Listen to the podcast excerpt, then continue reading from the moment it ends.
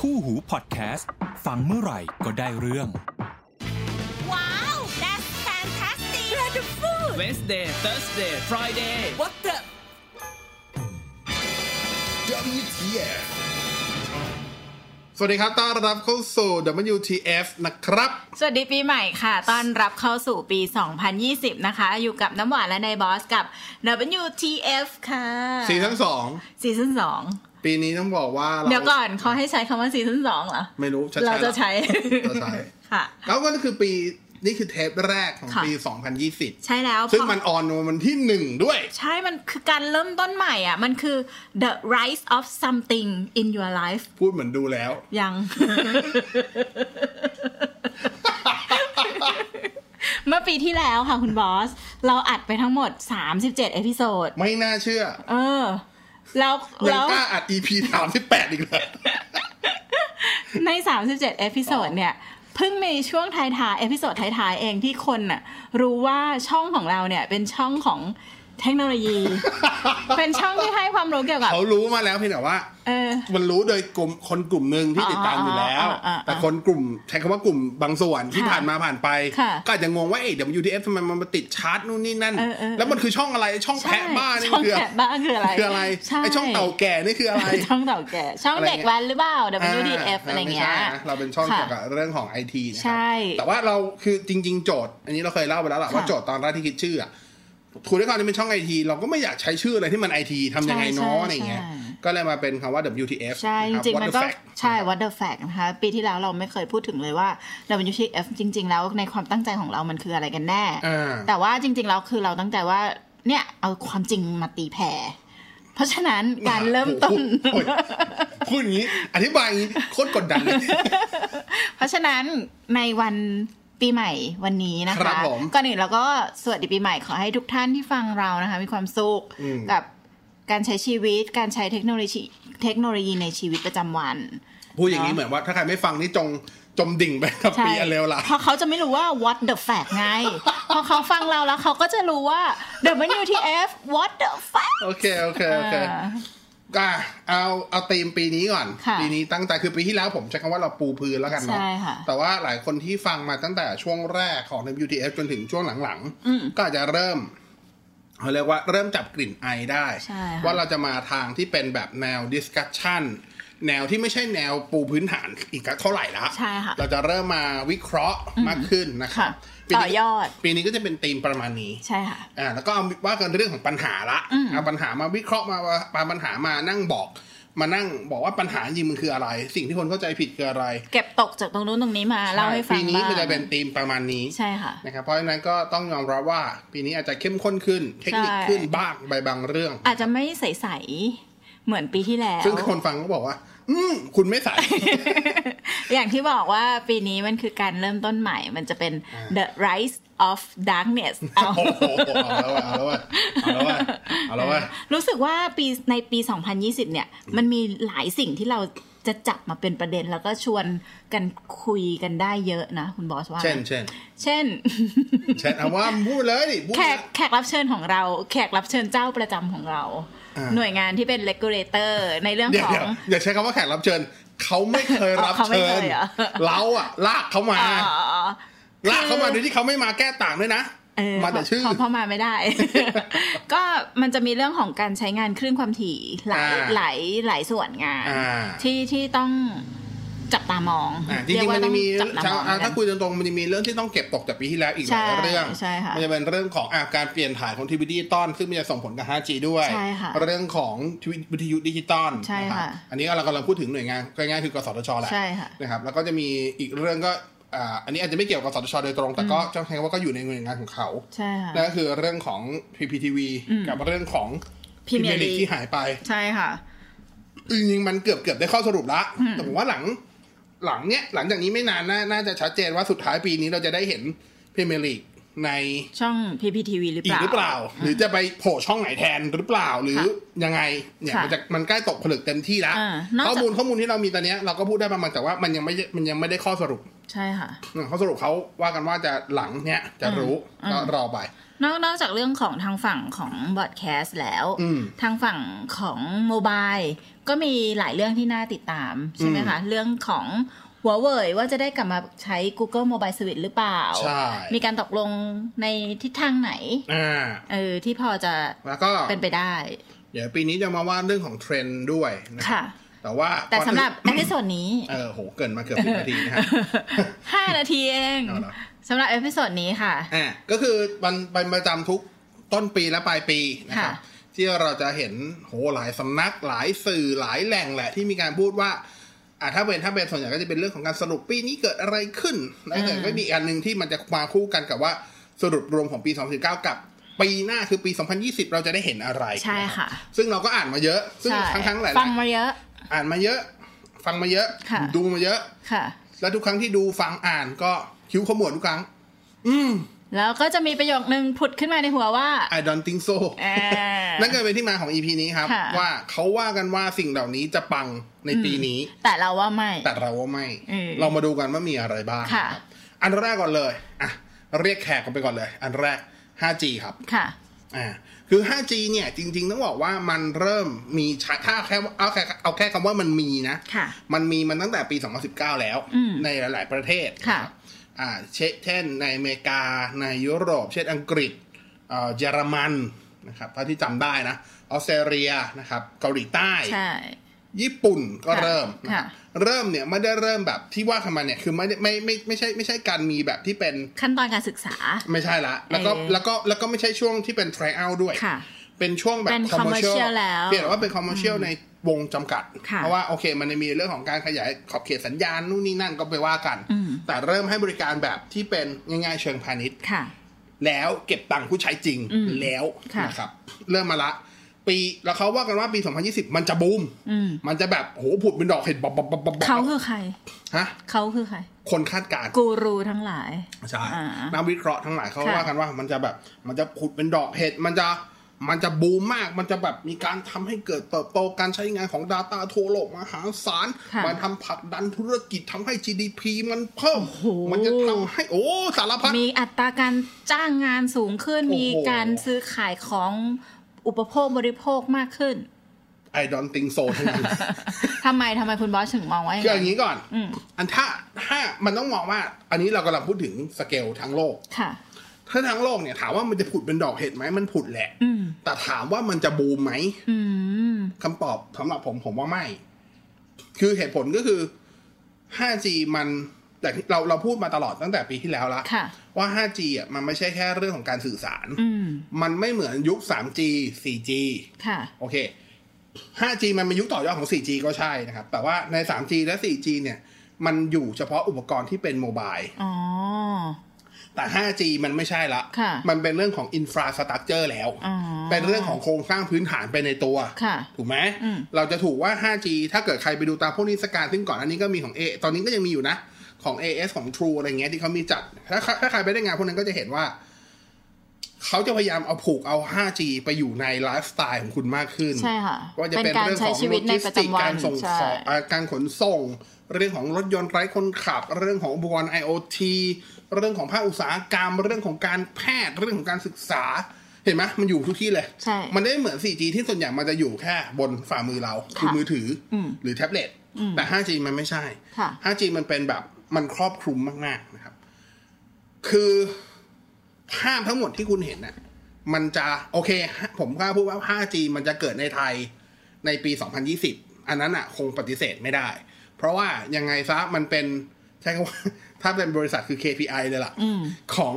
กระทรวงดีและกสทช ที่ต้องทำให้ได้ ซึ่งเขามีรถแมพอยู่แล้ว ใช่ค่ะ อย่างเร็วร้ายที่สุด เอาแค่ว่าอย่างเร็วร้ายเลยนะ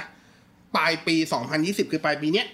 คุณจะได้ จะต้องมี จะต้องมี 5G ใช่ อาจจะไม่ทันหนึ่งตุลาตามแผนการเดิมหรือเปล่าไม่รู้ เพราะว่าอันนี้อ่าต้องใช้อันนี้ก็เอ่ยชื่อได้คือ คุณหากรที่เป็นเลขาธิการของกสทชก็ออกมาพูดแล้วว่าอาจจะไม่ทันใช้ก็ชอบอาจจะนะ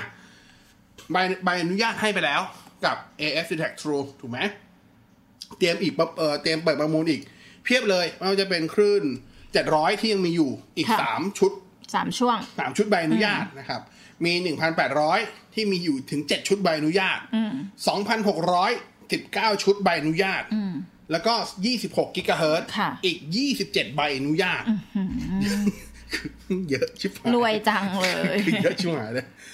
แต่ว่าเวลาประมูลจริงเขาไม่ได้ใช้ทั้งหมดหรอกนะอ่ะถ้าเกิดถ้าเกิดนับจำนวนใบใบใบที่ยังจะประมูล ค่ะ อย่างตัวคลื่น700เนี่ยจะใช้ทั้งหมด 3 ชุดสามชุดใบประมูล อันนี้ตามตามกรอบเบิร์มปกติ ส่วนพันแปดร้อยถึงจะมีถ้าแบ่งจริงๆจะสามารถประมูลได้ 7 ชุด แต่ที่เขาตั้งเป้าคือเขาจะใช้ทั้งหมดแค่ 4 ชุดนะครับ2,600 มีทั้งหมด 19 ชุด แต่ว่าจะใช้จริงแค่ 10 ชุดนะครับแล้วก็ 26กิกะเฮิรตซ์ที่บอกมี 27 ชุดแต่ประมูลจริงประมาณ 12 ชุด นี่คือที่เขาตั้งเป้าไว้ คำถามคือจริงๆเขามีกำหนดกรอบเวลาด้วยนะ อืมอย่างอ่าอย่างตอนประมูลขึ้นความถี่เนี่ยเขาบอกว่าประมาณสิบหกสิบหกกุมภาจะต้องประมูลสิบหกกุมภาเนี่ยคือประมูลหมดเลยนะที่พูดมาเนี่ย ค่ะ เพียงแต่ว่าอย่างที่เราเคยบอกไปว่าประมูลรอบเนี้ยจะเป็นการประมูลแบบที่เป็นมัลติแบรนด์ไลเซนก็คือหนึ่งหนึ่งใบอนุญาตจะไม่ได้เป็นหนึ่งคลื่นละ ค่ะ จะเป็นมากกว่าหนึ่งคลื่น อืม คือเมื่อก่อนหนึ่งใบอนุญาตก็อ่ะใบอนุญาตของใบเจ็ดร้อยใบอนุญาตของแปดร้อยห้าสิบใบอนุญาตของสองพันหนึ่งร้อยใบอนุญาตของเก้าร้อยใช่ไหมก็คือหนึ่งคลื่นความถี่คือหนึ่งใบอนุญาต แต่ตอนเนี้ยไม่ใช่ละ มันจะเป็นแบบมัดรวม ทีเนี้ยเขายังไม่ได้ประกาศว่ารวมสี่คลื่นเลยไหม หรือรวมเป็นช่วงๆอ่ะอาจจะอาจจะเอาเจ็ดร้อยไปรวมกับยี่สิบหกเอาพันแปดไปรวมกับสองพันหกอะไรเงี้ยยังไม่มีใครรู้อันนั้นเรียกว่าอาการอีกที ค่ะ นะครับ อันนี้คือที่เขาตั้งเป้าว่า 16 อันนี้เขาคือ 16 กุมภาเขาหลังวาเลนไทน์ อืม เพิ่งเอาสติกเกอร์แปะปกเสื้อกันก็ 16 ก็มา เออ โอ้โหไวใสนะ คือตอนเนี้ยทางกสทชเขาก็กำลังทำแผนแม่บทกิจการกระจายเสียงกิจการโทรทัศน์กิจการโทรคมนาคม ทำหลายอย่างอ่ะต้องทำอยู่แล้วเป็นเรื่องปก ติ ติอ่ะไม่ต้องสนใจมัน ค่ะ เอาเรื่องนี้ก่อนนะครับ ปัญหามนอยู่ที่อะไรบ้าง ปัญหามนอยู่ที่ว่า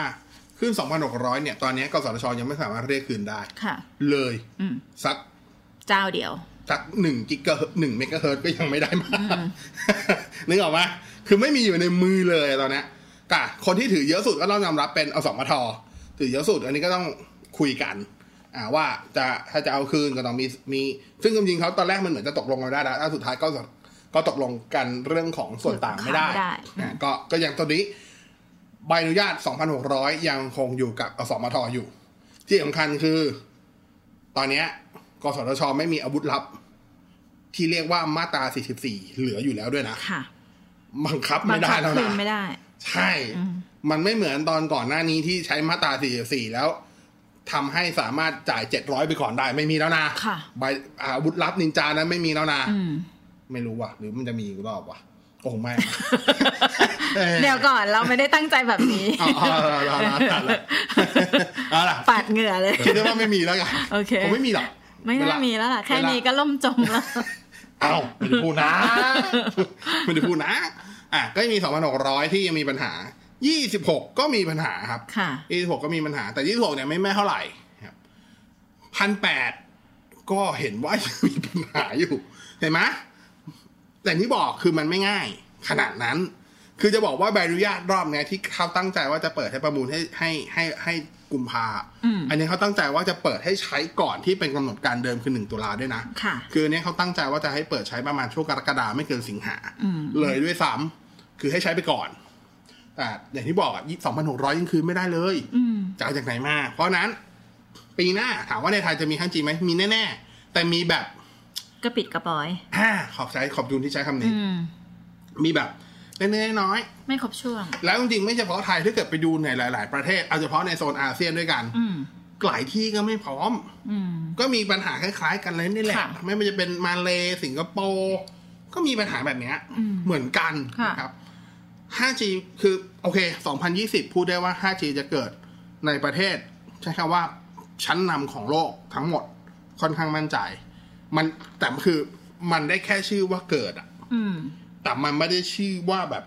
มันเหมือนได้ขึ้นชื่อว่าแค่มีอะ เออ แต่มันไม่ได้ขึ้นชื่อว่าใช้ได้จริง ค่ะ แบบหวังผลได้ขนาดนั้น อืม เพราะฉะนั้นถ้าใครบอกว่า 5G จะบูมมาก ๆ ในปี 2020 no no no no no อาจจะแค่แบบเริ่มเห็นมีคนใช้บ้าง ใช่ แต่ยังไม่แพร่หลายกระจายทั่วทุกพื้นที่ เหมือนสมัยที่เราเริ่ม 4G ใหม่ๆอะนะ ใช่ เออ แล้วโดยส่วนตัวผมว่า 5G implement ช้ากว่า 4G ด้วย ค่ะ อ่า ด้วยความที่มันไปหลากหลาย ใช่ คือ 4G อ่ะ มันยัง มันยัง มันเขาเรียกอย่างที่บอกครับ ทุก 4G คนคือโฟกัสได้ว่ามันอยู่บนไหน ใช่ คือขอบเขตการใช้งานมัน มันอยู่ในวงเดิม ค่ะ เหมือน 3G อืม แค่มันเร็วขึ้น แค่มันอะไรขึ้น มันอยู่ ค่ะ แต่ว่ามันอยู่ใน แอเรียเดิมพื้นที่เดิม ตลาดเดิม แต่ 5G ไม่ใช่ 5G มันไกลกว่านั้น มากๆด้วย มากๆด้วย อ่ะอันนั้นคือเทคโนโลยีอย่างที่หนึ่งที่เขาว่ากันว่าจะปัง อืม แต่เรา WTF คิดว่า ยัง ยั ยัง งไม่ใช่เวลาของมันในปี 2020 อันแรกคือ 5G คือ 5G อ่ะมันจะปังแน่ๆ ค่ะ แต่ไม่ใช่ในปี ใช่ 2020 ถ้าคาดเดาโดยผมเอง ผมว่าประมาณปี 2022 อืม ด้วยซ้ อืมเพราะต้องถึงเอ่อเพราะกว่าจะได้ขึ้นครบ กว่าจะมีการ implement ใช้งานเรียบ ำ ร้อย ะผมใช้คำว่าปี 2020 เนี่ย คือปีของการนั่งเคลียร์ขึ้น อืม ว่าตกลง หลังกระ เราจ ดานกัน อ่า เราจะใช้ขึ้นไหน อืม ยังไงจัดสรรประมูลปุ๊บ ค่ะ 2021 คือการวางอุปกรณ์ ค่ะ อย่างจริงจัง อืม แล้วก็รวมถึงการที่บางอุปกรณ์มันคือฝั่งของผู้ให้บริการถูกปะ ค่ะ ฝั่งผู้ใช้งานก็ต้องไปพึ่งพิงกับบรรดาผู้ผลิต อืม ผู้ผลิตก็จะเริ่มป้อนเข้าสู่ตลาดแบบใช้แบบเป็นแมสโปรดักต์ อืม จริง ๆ ประมาณปี ค่ะ 2021 แล้วมันจะเริ่มใช้งานแบบครบลูปวงจรตามที่คุณเห็นตามที่เป็น วิ งาน ดีโอ presentation อ่า ต่างๆ หรืองานที่เทศ อ่ กาล 5G ทั้งหลายเนี่ย อ่า ประมาณปี า 2022 ค่ะอ่า อ่ะทีเนี้ยขึ้นอยู่กับคุณละฮะว่าคุณจะพิจารณาว่า ปีหน้าคุณควรจะซื้อมือถือที่รองรับ 5G นั่นแหเผื่อรือกละำ เปา ลังจะบอกเลยว่าเดี๋ยวปี ปี 2020 เนี่ยมันจะมีคำถามมาเยอะมากเลยว่า เอ๊ะ เราควรจะซื้อมือถือเลยหรือว่ารอรุ่นที่เป็น 5G เลยดีอะไรอย่างเงี้ย ถ้าถามผม อืม สำหรับผมในปีหน้า 2020 5G จะยังไม่ใช่เขาเรียกอะไรไม่ใช่ ไม่ใช่ข้อแม้ ค่ะ ในการเลือกซื้อสมาร์ทโฟนสำหรับผม โอเค ยังไม่ใช่เป็น สำหรับผมนะ ช้อยหลักอืม อ่ะสำหรับผมนะ ค่ะ อย่างน้อยสุดผมไม่อยากเป็นหนูทดลองให้ใครอ่ะ ช้อยหลักก็ยังคงเป็นกล้อง CPU ไม่สำหรับผมเนี่ยถ้าถ้าในแง่สื่อสารปีหน้าสิ่งที่ผมว่ามันมาก่อน 5G แล้วมันจะบูมก่อน 5G แน่ คือ ๆ Wi-Fi 6 Wi-Fi แปดศูนย์สองชื่อหนึ่ง AX จริงๆ มันมีปีนี้แล้ว แต่ถามว่าทำไมถึงบอกว่าปีหน้ามันจะบูม ถ้าคุณดูถ้าคุณสังเกตสักนิดเดียว 6อืม เดินตามห้างตอนเนี้ยครับ ค่ะ รวมถึงที่สนามบินด้วย อ่ะ เวลาคุณเข้าไปปุ๊บ SMS เด้ง เดี๋ยว เราไม่ใช่เหรอ่ะ มันจะมี จุด อันนี้สำหรับคนที่สังเกตจริงๆ อ่า อาจจะมีเอาเชิงเทคนิคนิดนึง มันจะมีตัวพวกอุปกรณ์ที่เป็น asset point ค่ะ ที่ไว้กระจายอินเทอร์เน็ตให้คุณใช้ตาม อ่า พื้นที่ ตาม ต่างๆ ในห้างหรือในสนามบินอะไรอย่างเงี้ย ตามโรงพยาบาลก็มี ถ้าสังเกตมือถือซูมไกลๆซูมเข้าไปเนี่ยแล้วเอาเลขมันจะมีเลขอยู่เลขเหมือนเลขซีเรียลหรือเลขรุ่นอะไรเงี้ย อืม เอามาเสิร์ชคุณจะรู้ว่าตอนนี้หลายๆเจ้า เริ่มมีการเปลี่ยนให้เป็น Wi-Fi 6 แล้ว รองรับพร้อมที่จะรองรับ ใช่ แล้วอ่า ใช่ อ่ะ เพราะฉะนั้นปีหน้า Wi-Fi ค่ะ 6จะจะเริ่มมามีบทบาทมากขึ้นมากกว่า วันนี้เราจะพูดกันทั้งหมด 5 เทคโนโลยีนะ ตอนนี้ก็ผ่านไปเกือบ 20 นาทีแล้ว อ่ะต่อต่อกันนะอ่ะ 5G อย่างแรกที่ผมคิดว่ามันยังไม่ถึงเวลามาหรอกใจเย็นๆยังไม่ต้องรีบนะครัอบื ยังยังไม่ถึงกับแบบต้องนิดขนาดนั้น เทคโนโลยีที่สอง อย่างที่สองก็คือเทคโนโลยีสารพัด R ทั้งหลาย อ่า VR AR IR XR XR XR ก็จากอะไรรู้ป่ะอ่าเอาละ XR อาจารย์แน่ๆอ่า ต้องคิดต้องเอ้ย เอาเอาเอาเอาเป็นว่า R จากอะไรก่อน R reality อยู่แล้ว R มัน X reality เหรอ อ่า AR คือ augmented อ่า อ่า V คือ visual Visual อ่า อ่าเมื่อกี้มีอะไรอีกนะ A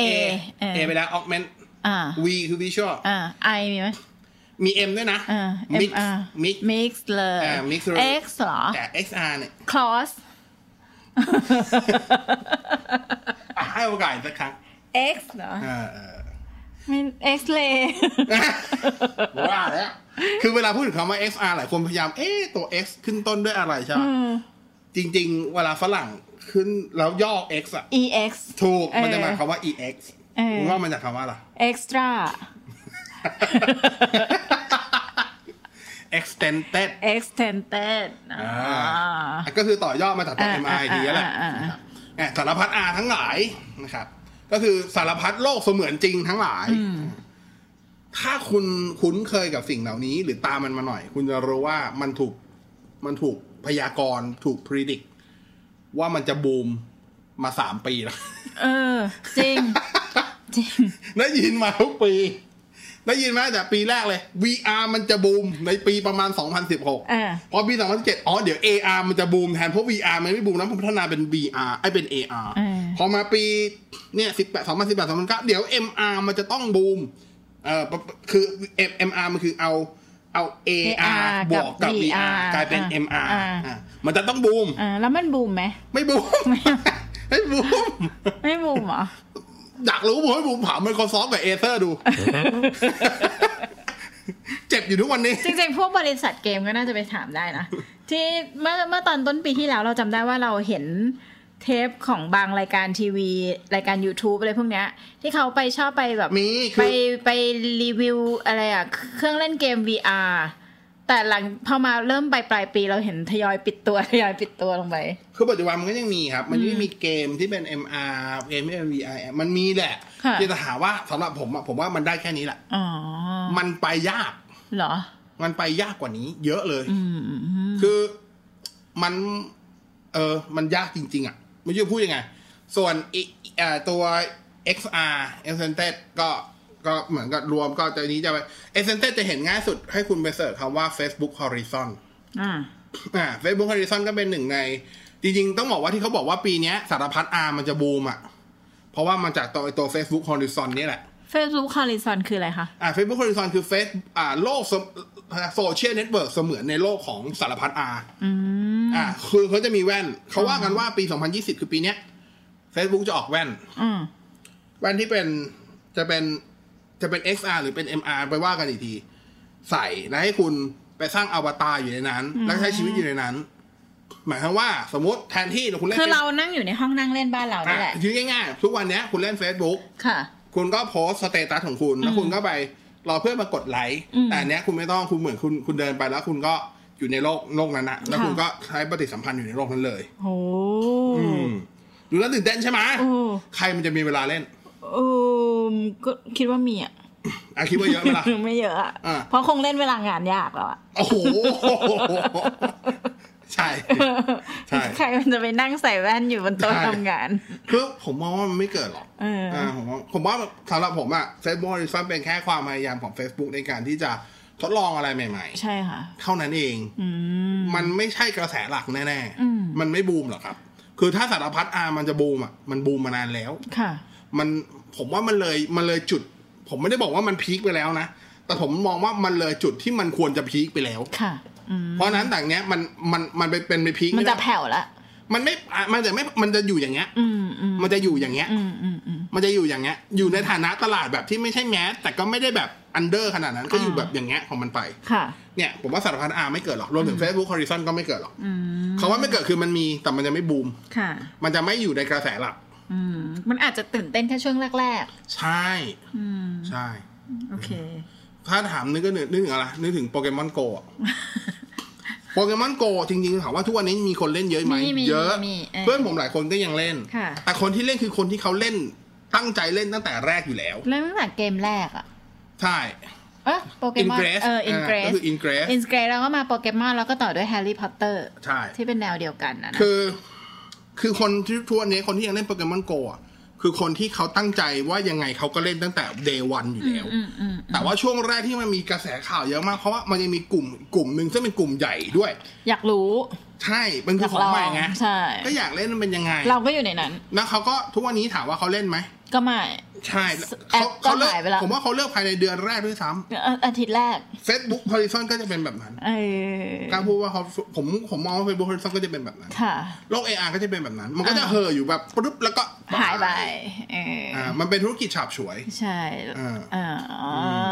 เค ประมาณนี้ เท่านั้นเอง อ่ะ คือจริงๆไอ้ตัวตัวสารพัด R ที่บอกเนี่ย มันจะโยงไปถึงพวกตลาดที่เป็นดิจิตอลมาร์เก็ตติ้ง ค่ะ เขาว่ากันว่าโหปีหน้าดิจิตอลมาร์เก็ตติ้ง เรา จะเป็ จะ น ขายของแบบเรียลโอ้ลิตี้กันเลยทีเดียว อืม ไม่อะ ทุกวันนี้ก็กระเสือกกระสนจะแย่อยู่แล้ว เอ้า อาจจะเหมือนอะไรอ่ะ บังที่ขายอาหารทะเลอ่ะ แต่ว่าพอมี Facebook h o r i z o n อ่ะ คนซื้อก็อาจจะแบบเสมือนว่าไปนั่งได้กลิ่นได้อะไรอยู่ใน คำถามผม โลกเสมือนของอาบังอ่ะ คุณอยากซื้อของบางฮาซัน เออ คุณจะลงทุนซื้อแว่นสองสามพันไหม ไม่ หรือคุณสั่งบังเลย ก็สั่งบังเลย เออ หรือไม่ก็ซื้อตั๋วเครื่องบินไปซื้อกับบังเลย คือเอาตังค์สองสามพันขับรถไปนี่ก็ได้ เออ สมุทรปราการสมุทรสงครามไปกินง่ายกว่าไหม อ๋อ คืออะ มันมันเป็นแค่มันเป็นแค่เวที่แบบ เฮ้ย กิมมิกอะ อ่า ผมมองมันแค่กิมมิกอะ ค่ะ ไม่เกินหรอก โอเค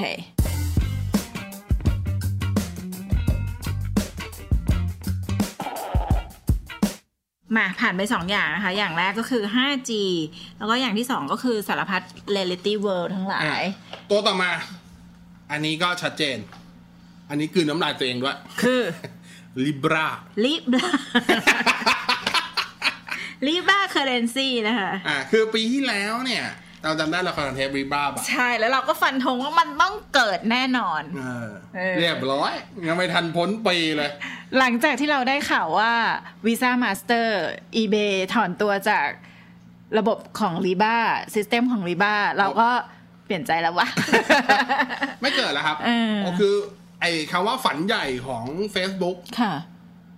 ฝันอยากจะเป็นธนาคาร ใช้ โล คำว่าก ฝันค้างเลยอะใช้ว่าแบบเป็นเป็น world เป็นเรียกว่าเป็นอะไรนะ world currency อ่ะ เป็นไปไม่ได้อีกแล้วอ่ะ ค่ะ ณเวลานี้เลยกล้าพูดว่าเป็นไปไม่ได้แล้วครับ ค่ะ แล้วยิ่งท่าทีล่าสุดของ Facebook เองก็ค่อนข้างชัดเจน อืม Facebook บอกเองว่าเขาจะไม่ให้บริการ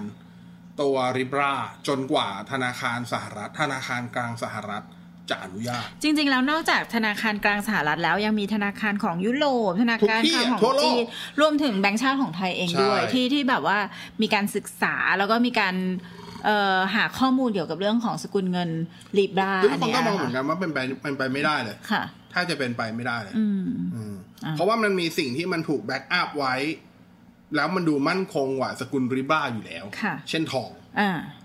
น้ำมันน้ำมันก็หล่นลงไปละ อ่ะทองเนี่ยเห็นชัดที่สุด ใช่ค่ะ เออทองมันจะคู่กับสกุลเงินอยู่แล้วอ่ะ ค่ะ คือถ้าเมื่อไหร่เงินตก อืม เขาก็สะสมทอง ค่ะ เมื่อทองตกเขาสะสมเงิน ค่ะ มันบาลานซ์กันอยู่แล้ว ค่ะ มันเลยยากมาก เพราะฉะนั้นอันนี้ถาม ๆ ผมไม่ได้บอกว่าริบ้าจะล้มนะ อืม แต่ริบ้าจะไม่บูม จะไม่ ก็คือจะ ปัง เป็นแค่สกุลเงินดิจิตอลสกุลหนึ่งเหมือนกับยี่ห้ออื่นๆที่เขามี ใช่คือถ้ามองอีกแง่เฟอ่าตัว Libra เองอาจจะเริ่มให้ใช้กับคนใช้ Facebook ก่อน ค่ะ โอ้โหนี่คุณใช้ Facebook มีเป็นพันล้าน อืม ต้องบูม อืม ถ้าใครตามข่าว Facebook ก็จะรู้ว่า Facebook ยอดผู้ใช้ตกลงเรื่อย เรื่อยๆค่ะ ๆอ่าแล้วก็นอกจากยอดผู้ใช้ตกแล้วจำนวนการระยะเวลาการใช้ Facebook ต่อวันเฉลี่ย น้อยลง ลดลงเรื่อย ค่ะ ๆด้วย ค่ะ ผมไม่ได้บอกว่า Facebook กำลังจะตาย ค่ะ แต่คนตระหนักเฉย ค่ะ ๆ ว่าทุกวันนี้มันมีคำว่าอะไรนะไอ้ดิจิตอลอ่าดิจิตอลเวลบีอิงก็คือเดี๋ยวมือถือทุกคนถ้าจะมีในตอนเนี้ย ที่มันจะคอยสะคอยคอยเตือนหรือคอยเก็บสถิติว่า คุณใช้ แอปไหนเป็นเวลาเท่าไหร่ใน อ่า หนึ่งวั ใช้ น โซเชียลหลักแล้วมันจะคอยบอกว่าทำยังให้พยายามลดลง ใช่ เอออะไรอย่างเงี้ย ค่ะ มันเป็นเทรนด์ของโลกแบบหนึง ค่ะ ใช่เท ซึ่ รง นด์ สิ่ง สุ สิ่ง ขภาพอะ อ่า แบบหนึ่งอะ ซึ่งสิ่งที่ Facebook กับริบ้าทำมันจะสวนทางกับอันเนี้ย ค่ะ แต่ว่าถ้าเกิดถ้าเกิดถ้าเกิด Facebook ต้องการให้โตคือต้องการผู้ใช้จะเป็นไทม์คือใช้เวลาอยู่กับมันมากที่สุด ค่ะ แต่ในขณะที่โลกกำลังไปในแนวในแนวทางของที่เป็นดิจิตอลเวลบีอิง ใช่มาก นี่ยัง จริงๆ นี่ยังไม่นับประเภทดิจิตอลดีท็อก อืม โซเชียลดีท็อกที่แบบมัน ลดจะมี ละเลิกไปเลย มันจะมีคนกลุ่มหนึ่งที่แบบหนึ่งในหนึ่งอาทิตย์เนี่ยขอหนึ่งวัน อืม วางมือถือไว้กับบ้านแล้วคุณออกไปใช้ชีวิตข้างนอก อืม เลย ไม่ต้องสนใจโลกโซเชียลอินเทอร์เน็ตอีกต่อไป โอ้น่าสนใจ น่าทำให้เป็นหนึ่งใน New Year Resolution ปีนี้ คุณเหรออ ม คุณทำได้ครึ่งวันผมกราบเลย ทำกระบอกที่ไหน รักษาได้บอก เท่าไหร่ผมก็ยอม กลับมาเรื่องริบบ้าก่อน นี่แหละ ผมก็เลยบอกว่า ไม่ไม่เกิดหรอกครับ ยาก อ้าวแต่ว่ากระแสโลกบอกว่าเขาจะเกิดเหรอ ที่เขาทำนายกันอะ ใช่ ก่อนอันนี้ก็เนี่ยปีนี้คือแบบยังเขายังเชื่อว่ามันจะเกิดได้ อืม แต่ผมมองว่าไม่ได้แล้ว แล้วถ้ารีบ้าไม่ได้แต่ว่าเรื่องที่เป็นดิจิตอลเคอร์เรนซีล่ะมัน ไม่ ก็ไม่เหมือนกัน ทุกวันนี้ผมมองว่าโอกาสที่ดิจิตอลเคอเรนซีอันนี้คำว่าดิจิตอลเคอเรนซีมันหมายรวมถึงคริปโตเคอเรนซี อ่า เข้าไปด้ว ใช่ ยนะ จะขึ้นมาเป็นเป็นสินทรัพย์หลักของโลก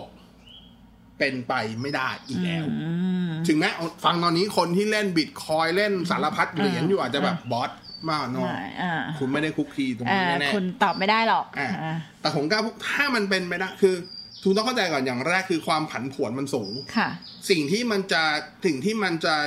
ขึ้นมาเป็นสินทรัพย์ของโลกที่แต่ละประเทศจะเชื่อถือ แล้วใช้เป็นมาตรฐานกลางอะ อืม สังเกตไหมว่าความผันผวนมันไม่ได้สูงขนาดนั้น ทองไม่ได้ผัดผัดผวนไม่ได้สวนไม่ไม่ได้แบบทองเอามีขึ้นมันทั้งทั้งทองทั้งเคอร์เรนซีปกติมันมีขึ้นมีลง อืม แต่มันมีขึ้นมีลงในเปอร์เซ็นต์ที่ต่ำเมื่อเทียบกับคริปโตหรือดิจิตอลเคอร์เรนซี อืม ถูกปะ อืม นี่ยังไม่นับว่าแต่ละประเทศรวมถึงบางโซนจับกลุ่มเตรียมออกที่เป็นโทเค็นตัวเองอีกต่างหาก ค่ะ ธนาคารแห่งประเทศไทยเองก็มีพยมีใช้คำว่ามีการทดลองและศึกษา ที่จะออกโทเค็นเป็นของธนาคารแห่งประเทศไทยด้วย ใช่ ซ้ ใช่ใช่ ำอ่า เอ๊ะเหมือนเคยได้ยินชื่อมาแล้วลืมไปละ อ่าอะไรอย่างเงี้ย ค่ะ แม้กระทั่งธนาคารพาณิชย์หลาย ๆ ที่เขาก็มีการคิดมันจะออกคอยของตัวเอง ใช่ค่ะ อย่างเงี้ย อืม ออกในแง่ของในแง่ ICO หรืออะไรก็ว่าไป อืม นึกออกไหม อืม คือต่างคนอยากทำ ใช่ แต่ถามว่าทุกคนเอาอะไรมาค้ ใช่ ำก็เอาเงินเอาทอง ถอ มาน ค้ อืม ำถูกปะ ใช่ค่ะ มีใครเอาดิจิตอลเอาคริปโตของอีกอันมาค้ำไหม ก็ไม่มี ใช่ไหม ไอ มันยังไม่มีไง ค่ะ เพราะมันผันผวนเกินไป ใช่ค่ะ มันผันผวนเกินไป อันนี้ละแต่ว่าไอ้เรื่องดิจิตอลเค r เรนซีเนี่ยอาจจะยังไม่บูมในในปีนี้ อืม แต่ว่ามันนี่แคสเลสเนี่ยแคสเลสโซซ i ตี้เนี่ยเราว่ามา อ่ะมันมันบูมตั้งแต่ปีนี้แล้วเห็นชัด ออใช่ เห็นชัดตั้งแต่มีแม่มณีอ่าน ใช่ อันนี้คือไม่ได้โฆษณาให้ ค่ะ ให้ธนาคารแต่ว่า อ่ามั มันเห็นชัด หลายเจ้าเลย อ่ะมีแม่มณีมี อืม ของธนาคารออมสิน จริงๆ เป่าตังในช่วงที่ผ่านมา อ่ะ ก็ แล้ว คนใช้เย ล่า อะ สุด นะ ล่าสุดก็ของ กรุ รั ง ฐบาล ไทยเออ แอปเป่าตังค์ เออ ที่ ก็ แจก ผูก เงิ กับ นอ่ะ กรุงไทยอยู่ อันนั้นก็ชัดว่า ค่ะ เป็นความพยายามของรัฐบาลไทยในการที่จะให้คนคุ้นเคยกับที่เป็นระบบ Cashless ที่เป็น cashless society เออ คือเขาต้องการปูไปทางนั้น ค่ะ นะแล้วถามว่าอ่ะผมมองย้อนตัวเองเลยก็ได้กับกลุ่มเพื่อนๆหลายๆคนเนี่ย ปีเนี้ยหลายคนพกเงินสดในกระเป๋าน้อยล น้องย เย ลง อะมาก เออเวลา ไม่ใช่ ไป ว่า กิ เรา น ไม่ ข้าว มีตังค์นะ เวลาไปกินข้าวด้วยกันก็จ่ายไปก่อน หรือบางคนก็จะแบบเครดิต ใช่ เสร็จแล้วก็หารกันแล้วก็โอนเงินให้กัน อ่าหรือแม้กระทั่งไปเดินตลาดนัด อืม ก็เลือกที่จะซื้อร้านที่สามารใช่ถที่จะใช้ดิจิตอลเคอร์เรนซี ใช่ ใช้ที่เป็น e-wallet ได้ ใช่ ไม่ว่าจะเป็น e-wallet ในสถานะไหนแอปไหนแบบ ใช่ ไหนก็ตาม แล้วเจ้าของ e-wallet เองก็เหอะสนับสนุนในการใช้งาน e-wallet ด้วย บาง มีโปรโมชั่น บางเจ้า เพียบ มีการแบบแคชแบ็กคืนมา อ่า ในราคาเท่านี้เท่านี้อะไรอย่างเงี้ยเออ นึกออกไหมคือ ใช่ อ่ะผมว่าผมว่าคนส่วนใหญ่ที่ใช้ อ่าอาจจะแบบคนที่อ่าเรียกตัวเองว่าเป็นคนสมัยใหม่หน่อย ค่ะ ผมเชื่อว่าหลายคนตอนนี้ก็อย่างน้อยก็ต้องมีกระมีกระเป๋าตังค์อิเล็กทรอนิกส์หนึ่งอัน ใช้เป็นประจ ใช่ ำคุณจะใช้เป็นของธนาคารของคุณก็แล้วแต่บางคน ค่ะ จะใช้เป็น AirPay บางคนจะใช้เป็น True Wallet ค่ะ บางคนจะใช้เป็น Line Pay อืม แล้วแต่แต่ ใช่ ผมว่าทุกคนต้องมีหนึ่งอัน ค่ะ แน่ อืม ๆแม้ขนาดผมยกตัวอย่างครอบครัวผมก็ได้คุณแม่ผมเนี่ย อืม ตอนเนี้ยก็ จ่ายเงินค่าอุปสาธารณูปโภคขผ่าอน ง พวก ที่ นี้ บ้า ละ นอืม เพราะว่าผมก็ต้องไปสอนท่านว่าใช้อย่างนี้ ใช่ แล้วก็ท่านก็อ่ะก็เป็นธรรมดาของผู้ใหญ่ที่มีการกลัวว่าเอ๊ะพวกนี้มันจะเชื่อถือได้ อ่า แค่ไหน อ่า ไม่กล้าเอาเงินไปจมเยอะ อ่า ผมก็ใช้วิธีงั้น แม่เปิดแบงก์บัญชีอีกหนึ่งบัญชี อืม แล้วก็แม่ค่อยเอาเอาเงินโอนจากบัญชีหลักของแม่ เอาเฉพาะในจำนวนที่แม่ ที่ รู้สึก ต้อง ว่า จ่ายค่าน้ำค่าไฟ เออ ค่าโทรศัพท์อะไรเงี้ย เข้ามาแล้วก็ใช้เลย ค่ะ ก็ไม่ต้องไม่ต้องไปดองหลายวัน อืม ดองแค่สองสามวัน ค่ะ สมมติแม่รู้แล้วนี่อ่าค่าไฟมันจะต้องออกมาวันที่สิบหกสิบเจ็ด อืม สิบห้าแม่ก็เอาเงินไปกองไว้ก่อน อืม แม่สิบเจ็ดมาก็จ่ายได้แล้ว อืม จบ ค่ะ เงินก็ไม่ได้กองบัญชีเป็นพัน ใช่ กอง ใช่ เอาเหลืออยู่บัญชีหลักร้อยหลักสิบ ใช่อืม อะไร เขา อย่างเงี้ย ก็ไม่ต้องออกไปนอกบ้านก็แฮปปี้ ใช่ ชีวิตก็แฮปปี้นะ ประมาณนี้ แล้วก็ส่วนตัวเราเองนะ ปีที่ผ่านมาเป็นปีที่เราเลิกใช้บัตร ATM เอาอย่าใช้คำว่าเลิกใช้คำว่าขี้เกียจไปทำใหม่ จริง ๆ คือทำหาย เสร็จแล้วก็ขี้เกียจไปทำใหม่ แล้วก็มีความรู้สึกว่าทำไมเราต้องเสียค่าธรรมเนียมบัตร ATM คือจริง ๆ บัตร ATM ขั้นต่ำเนี่ยมัน 100 บาท แต่เวลาไปที่แบงก์อ่ะแบงก์จะชอบบอกว่าเอาบัตร 100 บาทมันไม่มีแล้วค่ะ ต้องมีบัตรประเภทที่แบบมีค่าอันนู้นอันนี้ค่าประกันนู่นนี่นั่นเพิ่มขึ้นมาอย่างเงี้ยเราก็เลยรู้สึกว่าไม่ทำแล้วเอออก็ใช้วิธีกดกดเงินสดจากแอป อืม ที่ตู้ ATM อ่านั่นก็คือแค่วิธีหนึ่งเท่านั้นเอง อ่า นะครับ อันนี้ก็เล่าสู่กันฟัง อ่าแค่วิธีหนึ่งอ่ะนั่นก็คือเรื่องของริบ้าที่ผม ค่ะ คิดว่าไม่เกิดหรอกยังไงก็ไม่เกิดในปีนี้ ค่ะ ส่วนปีหน้าปีหน้าก็ไม่น่าเกิด อันที่สี่ แต่ขออนุญาตลืมปิดเสียงโทรศัพท์ต่อไป โทรศัพท์มันไปอยู่ไกลอ่ะเรื่องที่สี่อันนี้อาจจะไกลตัวน้ำหวานนิดนึงสตาร์ลิง สตาร์ลิงคืออะไร อ่ะสตาร์ลิงคือโครงการของอีลอนมัส อ๋ออา ก็คือ คือ ผม สตาร์ลิงอาจจะไม่คุ้นเคย แต่ว่าถ้าพูดถึงอีลอนมัสนี่แบบว่าเป็นชื่อที่โด่งดังมากในปีที่ผ่านมา เขาทำอะไร ฮะ ดีๆนะ ดีๆนะเขาทำอะไร เขาทำโครงการ SpaceX เออ เออ หัวตอบอย่างอื่นทั้งวันเลยว่ะ เขาทำเรือดำ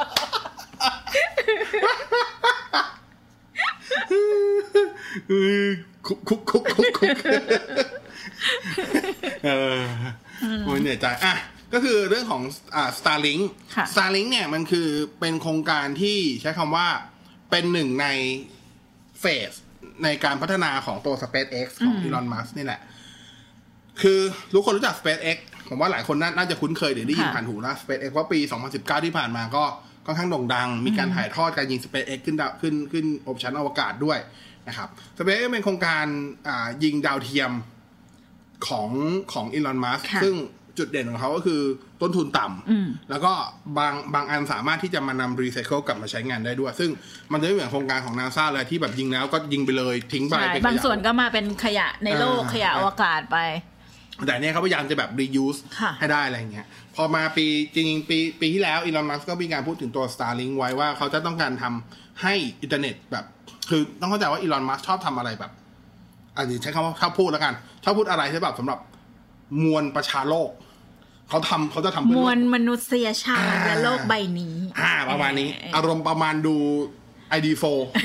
แล้วก็ประธานาธิบดีพูดหลังจากชนะเล่นเรานี่คือชัยชนะของคนทั้งโลก แล้วก็ลงรถขุดดินไป ขุดอุกกาบาต เดี๋ยวเดี๋ยวใจเย็น อันนั้นมันอะไรนะ คนละเรื่อง คนละเรื่อง คนละเรื่องเลยโอ้ยอ่อนใจกันวันนี้ ไม่ใช่ไอดีโบนี่ ไม่ใจ หว่า โว้ยดัมบูลฟิลิป เออเออ โอ้ยนั่นอามาเก็ตดันโว้ยมันรวมกันได้ไงวะเนี่ย มันมาพร้อมกันจำได้ว่ามัน วิ เป็ ว นหนังปีเดียวกัน วิลสมิธกับบูธฟิลิปไม่เคยเล่นเรื่องเดียวกัน มันอิสอิสเหมือนกัน อิดยังไงวะ บูธวินลิสกับวิลสมิธไง แล้ววิลสมิธมันอิดตรงไหน ยิ่งแผลยิ่งมั่ววะ กลับมาอีลอนมัส ก์ โอ้โอเคโอ้ยเหนื่อยใจซาลิงเป็นโครงการที่เขาจะยิงดาวเทียมขึ้นไปครับ ะ แล้วก็เป็นดาวเทียมที่จะส่งสัญญาณอินเทอร์เน็ตเป็น Wi-Fi รูปแบบของ Wi-Fi แหละ เป็น Wi-Fi จากดาวเทียม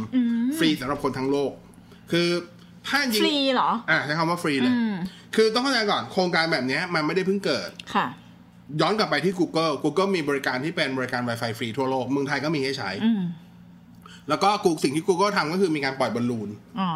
บอลลูนขึ้นไปแล้วบอลลูนตรงนั้นอ่ะบอลลูนมันยังอยู่ในชั้นบรรยากาศ ค่ะ บอลลูนจะปล่อยสัญญาณอินเทอร์เน็ตกลับมา อืม อย่างพื้นที่ในพื้นที่หนึ่ง อืม ส่วนใหญ่เขาจะใช้ในพื้นที่ที่แบบค่อนข้างห่างไกลความเจริญ เน็ตประชารัฐนั่นเอง ใจเย็นไม่ใช่ อ๋อไม่ใช่เหรอ ดีกว่าเยอะ อ๋อ ไม่รอดว่ะอีพีนี้ เหรอเหรอ ไม่น่ารอดว่ะเออ คือนั่นสิ่งที่ Google ทำผม ค่ะ จำผมจำชื่อ Google ไม่ได้แล้วขออภัย อ่า แต่อันเนี้ยคือคิดไกลกว่า Google หน่อยคือ Google ยังอยู่ในชั้นบรรยากาศเพราะ ค่ะ เป็นแค่บอลลูน อ่า แต่อันเนี้ยคือเขายิงไปดาวเทียมเลย อืม แล้วก็ตั้งใจยิงไปแบบทั่วโลก เพราะว่าการที่อยู่สูงขึ้นไปทำให้ได้ฟุตปรินท์ที่ อืม กว้าง อ่ะ ยิงลงมาครั้งเดียวมันจะได้ครอบคลุมพื้นที่ที่ กว้างกว่า กว่า ความเร็วว่ากันอีกเรื่องแต่อย่าง เออ น้อยที่สุดทำให้ทำให้มันสามารถใช้งานได้ ค่ะ นะครับและสิ่งที่มันดีกว่าก็คือ ทุกวันนี้โครงข่ายอินเทอร์เน็ตทั่วโลกเนี่ย อืม มันเชื่อมโยงกันด้วยเส้นใยนำแก้ว ไฟเบอร์ออปติก ถูกไหม อ่า ที่มันอยู่ตามใต้มหาสมุทรทั้งหลายอะไร ค่ะ เงี้ยหมายความว่าถ้าจากเมืองไทย อืม ผมจะยิงไปเซิร์ฟเวอร์ที่อเมริกา ค่ะ ต้องไม่ผ่าน มันไม่ใช่การที่ไทยได้ยิงไป ยิง อ ตร เม ง ริ ไปเล กาย อ่ะ ไม่ใช่ ค่ะ ไทยต้องยิงไปไหน ไทยต้องยิงไปฮ่องกง อ่ะฮ่องกง ยิงไปญี่ปุ่น อืม แล้วค่อยจากญี่ปุ่นไปไป Pacific ข้าม ไป Pacific ไปฝั่งของสหรัฐ อืม แล้วสหรัฐก็ไปว่ากันทีว่าโหนดไหนแล้วอะไรเงี้ย ค่ะ สิ่งเหล่านี้ที่เรียกว่าฮอป อ่ะ ก็กระโดดหลายคือฮอปหนึ่งคือกระโดดกี่ครั้ง อืม ซึ่งมันกระโดดหลายครั้งมากอ่ะเอาแค่จากไทยไปฮ่องกงมันไม่ใช่ว่าไทยแล้วฮ่องกงเลย อืม มันก็มีกระโดดไปติ้งติ้งติ้งติ้งอาจจะประมาณสิบสิบกว่าครั้งว่ จาก จะ บ้าน ถึง เรา ไป เนี่ยต้องไปตรงนี้ก่อนแล้วก็ไปตรงนี้ แต่ว่า ไป จุ ร ด งนี้ หมายหลักอยู่ที่ฮ่องกงนะ ค่ะ แล้วฮ่องกงค่อยกระโดดไปอเมริกาอีกที แต่อเมริแต่ฮ่องกงไปอเมริกาก็มีหลายหลายฮอป อืม อะไรเงี้ย แต่ว่าเมนหลักอยู่ที่นั้น อันนี้คือนี่คือโครงนี่คือโครงข่ายใยแก้ว ค่ะ หรือไฟเบอร์ออปติกที่เราใช้อยู่ทุกวันนี้ อินเทอร์เน็ตที่เราอินเทอร์เน็ตที่คุณใช้ไม่จะเป็น Wi-Fi อะไรทุกท้ายแบ็กเอนมันมาแบบนี้หมด ใช่ค่ะ มันมาแบบนี้หมด แต่พอเป็น Starlink อืม พอเป็นดาวเทียม มันไม่มีฮอป อ๋อ จากนี่จะไปอเมริกาใช่ไหม คุณก็ยิงจากนี่ขึ้นดาวเทียม อ่า ดาวเทียมจากจุดของที่ครอบคลุมในพื้นที่นี้ ยิงไปอีกดวงหนึ่งที่อยู่ครอบคลุมพื้นที่ของสหรัฐ ค่ะ แล้วก็ยิงลงมาเลย คือเราไม่ได้มี เพะน อุ ต่ำ ป ว่า กรณ์ยิงเองนะ แค่เครือข่ายที่เราใช้งานอยู่นี่แหละ ใช่ โครงข่ายสถาปัตยกรรมโครงข่ายของมันเป็นแบบนั้น อ่า เออขึ้นดาว เพราะฉะนั้น ทียมไป ฮอปมันจะน้อยกว่า ค่ะ นึกออกป่ะ อ่า แล้ว latency ก็น้อยกว่าด้วย เพราะ latency ของดาวเทียมน้อยกว่าใยแก้วแน่ อืม ๆนั่นคือสิ่งที่เขาคิด อืม เขาว่ากันว่ามันจะเกิดในปีนี้ อืมแล้วคุณบอคิดว่า ไม่เกิด ทำไมล่ะ เป็นคอนเซปต์ที่ดี อ่า แต่เวลาอีลอนมัสพูดอะไรอ่ะ หารสอง เออ คือต้องเข้าใจว่าคอนเซ็ปต์ที่ดีอ่ะมันไม่ใช่แค่ว่าคนตั้งใจคิดคิดอย่างนี้แล้วจะทำได้เลย ค่ะ ถามว่าทำอย่างเงี้ย มันกระทบใครบ้าง อืม ใช่ มันคุณต้องไปขออนุญาตกี่รัฐบาล ใช่ เออ ยิ่งถ้าแบบเป็น ความมั่นคงชัด เอาง่ายๆเลยยกตัวอย่างถ้าเป็นจีนเนี้ย ๆอืมจะไอ้ยในแผนที่ไม่มีจีนเลย อ๋อ เออว่ะข้ามจีน ใน ไปเล แผ ย นที่ไม่มีจีน ข้ามจีนข้ามรัสเซีย จีนเขาจีนเขามีซิงเกิลเกตเลย เออ เขาออกไปทางเดียวอยู่แล้ว มีไทยเหรอ ไม่อันนี้อันนี้อันนี้ไฟเบอร์ อ๋ออ อันนี้โครงการไม่แต่แค่จะบอกว่า คุณลองคิดนะเอาคิดง่ายๆ เอาเอาแบบเอาไม่ต้องไม่ต้อง คุณไม่ต้องคิดสุดโต่งว่าไปเกาหลีเหนือไปจีนหรอก เอาประเทศที่เป็นประเทศที่เรียกว่าตัวเองว่าประชาธิปไตยทั้งหมดก็ได้ อยู่ๆอีลอนมัสก์บอกว่าเราจะทำแบบนี้ เนี่ย เดี๋ยววันเดนไทยจะยิงขึ้นไปสิบดวงปั๊บปั๊บปั๊บแล้วเราให้บริการเลยนะคำถามคือรัฐบาลที่ให้บริการอ่ะเขาจะยอมไหม เออนึกถึงอะไรรู้ป่ะ เพราะว่าคนที่ยิงเข้ามาคือคือเหมือนอยู่ๆคุณมาใช้น่านฟ้า ใช่ คุณอะ ใช่นึกนึกถึงอะไรรู้ไหม อ่านึ นึกถึงเมื่อก่อนสมัยที่ Google Earth เริ่มใหม่ๆอ่ะ ใช่ Google Earth เริ่มใหม่ ๆ ที่เราสามารถไปไหนทุกที่บนโลกใบนี้ด้วยซอฟต์แวร์ Google Earth อ่า เออเหมือนกัน ก็ต้อง จะไปส่อง ขออนุญาต หัวบ้านใครก็ได้อะไร จ ประ ริ มางณ ๆทุกวั นั้น นเนี้ยไม่ต้อง Google หรอกครับ เอาแค่ Google Earth กับ Google Street View เนี่ย อ่า Google Street View อย่างเวลา Google ผมเคยคุยกับ Google เนี่ย Google จะทำเขาก็ต้องขออนุญาตก่อนเสม อื อ มใช่ ในการเข้าพื้นที่ เพราะมัน ใช่ เป็นบางพื้นที่ที่มันมีพื้นที่ที่ เป็นความลับทางทหาร ใช้คำว่าอาสมม เป็น ติ เรื่องของความมั่นคง อ่าไม่อยากใช้คำนี้ใช้คำว่าเป็น เออ พื้นที่ที่มี privacy อ่า ความเป็นส่วนตัวอะไรเงี้ยมัน ค่ะ แม้กระทั่งไม่ต้องไม่ต้องแบบทหารหรอกเอาแค่บ้านคนเนี่ย อืม เขายังต้องเบลอนู่นเบลอนี่ ใช่ใช่ สาร หน้า พัด คนทะเบียนรถอะไร ใช่ เงี้ยต้องเบลอหมด เพราะฉะนั้นการมันไม่ได้ง่ายขนาดนั้นถามว่าอีลอนมัสบินมาคุยกับลุงตู่เรายังอ่ะ ก็ยังคุยกับชื่ออะไรนะดีเอะ พุทธิพงศ์ พุทธิพงศ์ปุญจกันหรือยัง คุณพุทธิพงศ์ก็ยัง อืม เขาไปคุยกับอ่าชินโซอาเบะหรือยัง อาเบะชินโซะละเดี๋ยวทีหลัง อ๋ออาเบะชินโซอ่า เอ่อ นายกที่ดีญี่ปุ่นอ่ะ เออ คุยยัง ไม่รู้ ใช่ไหม เออ คุยกับโอสารพัฒน์อ่ะคุยหรือยัง อ่า ก่อนจะยิงก่อนจะให้ใช้อ่ะ ก็ต้องเล่นใหญ่ไว้ก่อนไงตามสไตล์ของอีลอนมัส Google ก์ จะให้บริการฟรี Wi-Fi ในไทยเขาก็ต้องมาคุยกันในไทย อืมอืม นึกออกปะคือมันเรื่องปกติอ่ะ ใช่ใช่ มันไม่ง่ายขนาดนั้นเป็นคอนเซ็ปต์ที่ดีครับ อันนั้นเป็นแค่เรื่องของ privacy นะ ในเรื่องของคู่แข่งขันทางการค้าอีก อ่า มันทำให้เกิดการ ผู้แข่งขันทางการเนี่ยผมประเทศโซนเนี้ย ตัดไปเลย ผมไม่ค่อยห่วง เออ ประเทศที่จะกลุ่มประเทศที่จะมีเรื่องพวกนี้สูงมาก อืม ที่แบบเคียวจะ ยุโรป แคร์ใช่ยุโรป EU นี่แหละ EU EU นี่แหละ ตัวดีเลย EU นี่คือแบบผูกขาดไอ้คำว่าผูกขาดทางการค้าของ EU เนี่ยบางทีการตีความนี่ชวนหัวมากๆนะ ใช่ใช่ใช่ อ่ะมันยังมีคดีความอาทิเช่นอย่างว่า Microsoft ถ้าใครจำได้ อ่า สมัย Microsoft นั่นแหละ Microsoft XP สิทธิบัตรใช่ไหม อ่ะหมายพายเขาตีว่า Microsoft เนี่ย ผูกขาดทางการค้าเรื่องของอินเทอร์เน็ตเบราว์เซอร์ เพราะว่า Windows ทุก Windows ต้องมี IE เข้ามา จนกระทั่ง Windows Microsoft ต้องออกเป็น Windows เวอร์ชัน N อืมที่ไม่มี ใช่ ที่ไม่มีทั้งตัว Internet Explorer และไม่มีทั้ง Windows Media Player เพื่อให้ผู้ใช้ในยุโรป สามารถเลือกเองได้ว่าจะใช้อะไร ใช่ อ่ะแล้วเขาจะดาวน์โหลดซอฟต์แวร์ เขาจะมีหน้า ตัวอื่จก เป็นปรีดาวน์โหลดขึ้นมาตอนเด้งครั้งแรก แล้วคุณก็เลือกแล้วคุณก็มันก็จะดาวน์โหลด อ๋อ เอออะไรเงี้ย อ๋อ นะซึ่งมันหลายคนก็แบบ what วัด ซึ่งแค่คุณไม่ใช้คุณก็แค่ไม่ต้องใช้มันไง อ่าา นึกออกปะ แต่อันนี้ก็ แต่ว่า เหมือยุน โรป ว่า ยุโรปยุโรปคิดหลายชั้นกว่านั้น อ่าอ่า คือไม่ได้บอกว่าผิดนะ แต่แค่แบบเนี่ยยังมียังมีคนคิดอย่างนี้อยู่ เพราะนั้นมันไม่ง่ายหรอกครับ กับกับโครงการกับโครงการตัว Starlink ที่เขาคิด แล้วจะบอกว่าในไทยเอง นั่นแน่ก็มีเหมือนกัน อ่า นั่นก็คือทางด้านของแคทนะฮะ อืม กสทเขาก็เตรียมที่จะให้บริการแบบ อันนี้คือ 5G ค่ะ เออก็คือ 5G อย่างที่บอกมันต้องอ่ะมันคุณคือเวลาเวลาเราพูดถึง เวลาเวลาเราพูดถึงเขาเรียกอะไรพูดถึงสัญญาณ 3G 4G เราจะพูดถึงเสาสัญญาณ ใช่ เปิดเปิดเปิดตั้งตั้งตั้งตั้งตั้งตั้งตั้งตั้งอย่างนี้ใช่ไหม อ่า กสทบอกอืมในเมื่อ 5G มันจะต้องกว้างไกลขนาดนั้นมีการอัพโหลดมีอัพลิงก์มีดาวลิงก์ขนาดนั้น ดาวเทียมเราไหม อืม ดาวเทียมเราพร้อมให้บริการ 5G นะ ใช่เราหางานทำอยู่นะ ต้องเอาดาวเทียมมา เดี๋ยวเดี๋ยว ให้บริการ เดี๋ยว 5G ฮะเปิดสายด้านจะเปิดฝึกแบบ อ่าเหรอ อ่าก็คือกสทก็มีอ่าในการใช้ 5G มาช่วยช่วยขยายโครงข่าย ค่ะ ในส่วนของเอาดาวเทียมมาใช้โครงข่ายขยาย 5G เป็นต้นอะไรอย่างงี้ให้มี ค่ะ ศักยภาพมากขึ้น ค่ะ ก็ต้องรอดู อ่ะ อ่ะอัน ส นี้ รุปว่า Starlink ที่ทั้งโลกบอกว่ามันจะเกิดแน่ปังแน่ใน เกิด 2020 แต่ไม่ปัง อ่าโอเค ก็พอๆกับลิบ้า เอ้ยมาเทคโนโลยีสุดท้ายของวันนี้ ควอนตัมคอมพิวเตอร์ ควอนตัมทำไมล่ะ ควอนตัมจริงๆต้องบอกว่ามีแล้วในปีนี้นะครับควอนตัมควอนตัมเกิดขึ้นจริง ๆ แล้วอ่าต้องใช้คำว่าเกิดขึ้นจริง ๆ แล้วใน ปีนี้ ก็จะมีเอ่อเครื่องของ Google เขาจะชื่อว่า Google D-Wave 2x อันนี้คือควอนตัมคอมพิวเตอร์นะครับ ซึ่งมีมีประสิทธิภาพ ใช้คำว่าประมวลผลในการประมวลผลเร็วกว่า PC ที่แรงที่สุดในโลก ประมาณ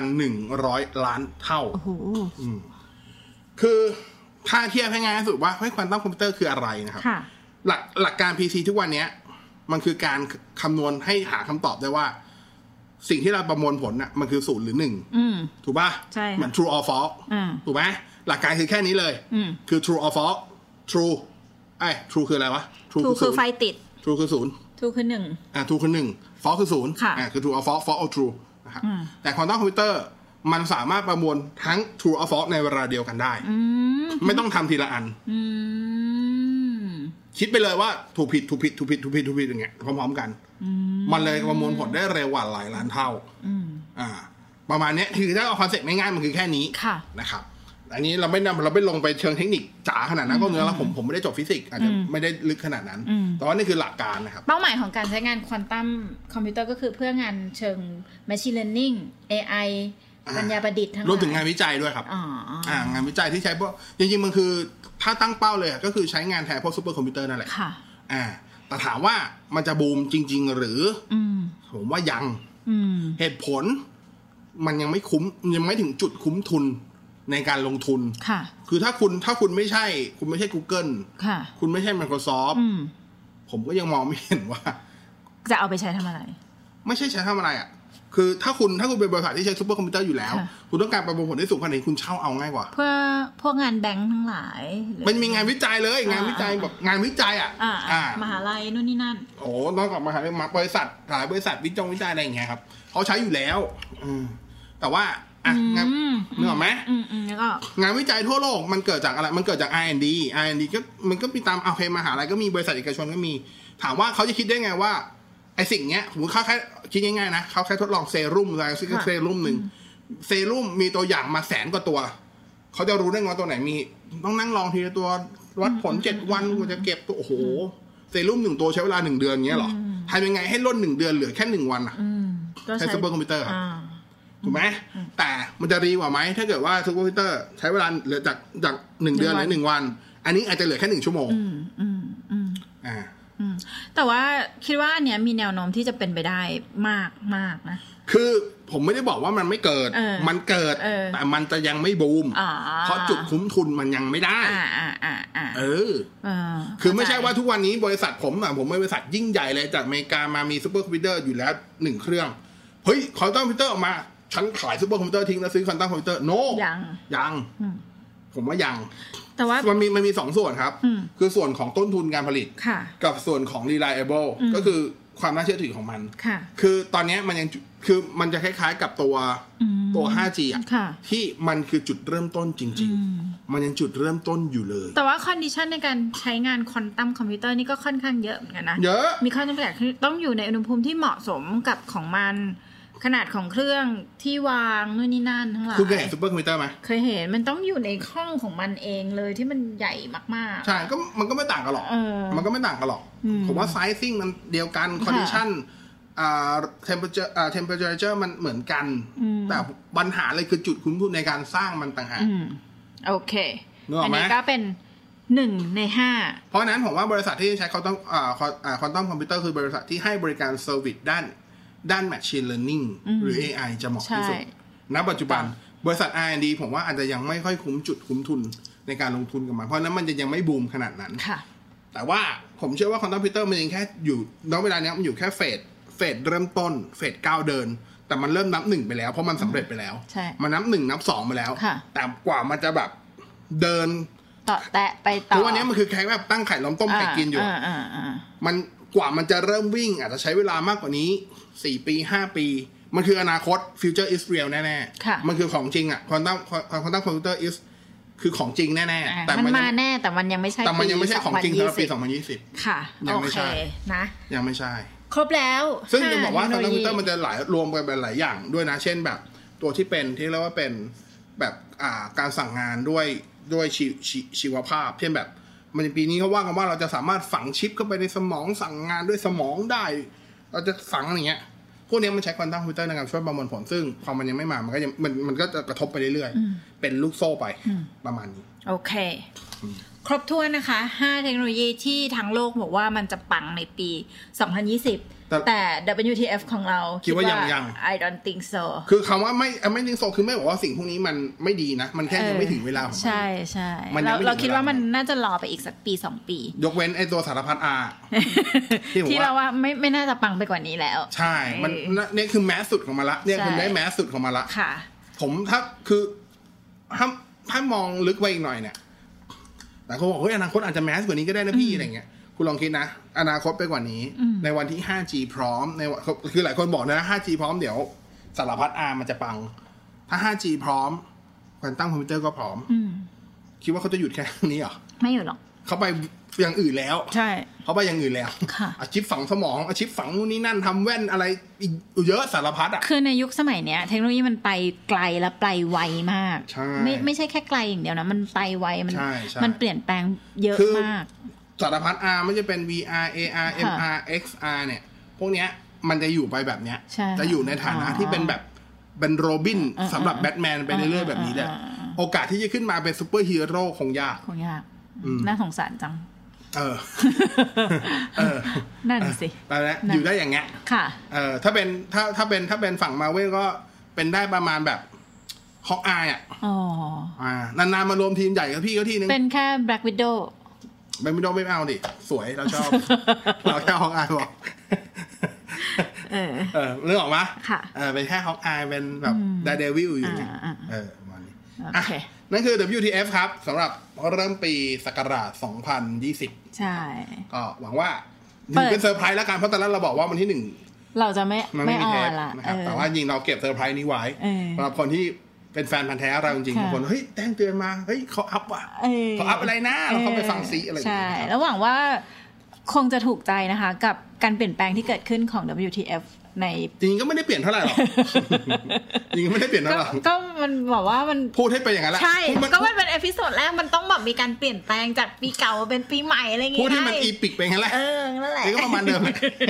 แต่อาจจะตรงขึ้นเนื้อหาจะเข้มขึ้นหน่อย แล้วก็ ค่ะ เทคนิคเข้ามาบ้างประมาณนี้เท่านั้น ค่ะ เองนะครับ ยังไงก็ฝากไว้ด้วยสำหรับ UTF แล้วก็แน่นอนช่องคู่หู .fm ใช่ค่ะ ซึ่งปีนี้ถ้าไม่ผิดพลาดอะไรดอคู่หูอ่าคู่หู .fm จะมีการเปลี่ยนแปลง นิดหน่อย นิดหน่อย แต่ก็จะใหญ่แหละผมว่า ค่ะ เพิ่มเพิ่มแพลตฟอร์มที่เราจะ ใช่ ไปอยู่ ซึ่งเดี๋ยวรอรุ้นแล้วกันจะเป็นแพลตฟอร์มไหน ใช่ค่ะ อย่างไรแต่เนื้อหาแต่ละช่องอะไรก็ยังเข้มข้นเหมือนเดิม ค่ะ น่าแล้วก็น่าจะมีรายการใหม่ๆเพิ่มเข้ามาด้วย ถูกต้อง ก็รอติดตามในในเว็บไซต์ของคู่หู .fm แล้วกัน ค่ะ นะครับ ส่วน WTF ยังไงก็ใครที่ subscribe อยู่แล้วก็ ขอบคุณ ยินดี มาก ขอบคุณมากใครยังไม่ subscribe ก็ ก็เปิดมาฟังก็สับซะ ใช่ นี่ ค่ะ ไม่ใช่ช่องแพะบ้าหรือว่าเต่าแก่อะไรที่ไหนนะฮะ ไม่ใช่ช่องเด็กแว้นด้วยค่ะ ใช่ใช่ใช่ใช่นะครับ โอเค วันนี้ลาไปก่อนเจอกันใหม่ เอพิโซดหน้า WTF วันนี้สวัสดีครับ สวัสดีค่ะ Wow, that's fantastic. Wonderful. Wednesday, Thursday, Friday. What the? WTF คู่หูพอดแคสต์ ฟังเมื่อไหร่ก็ได้เรื่อง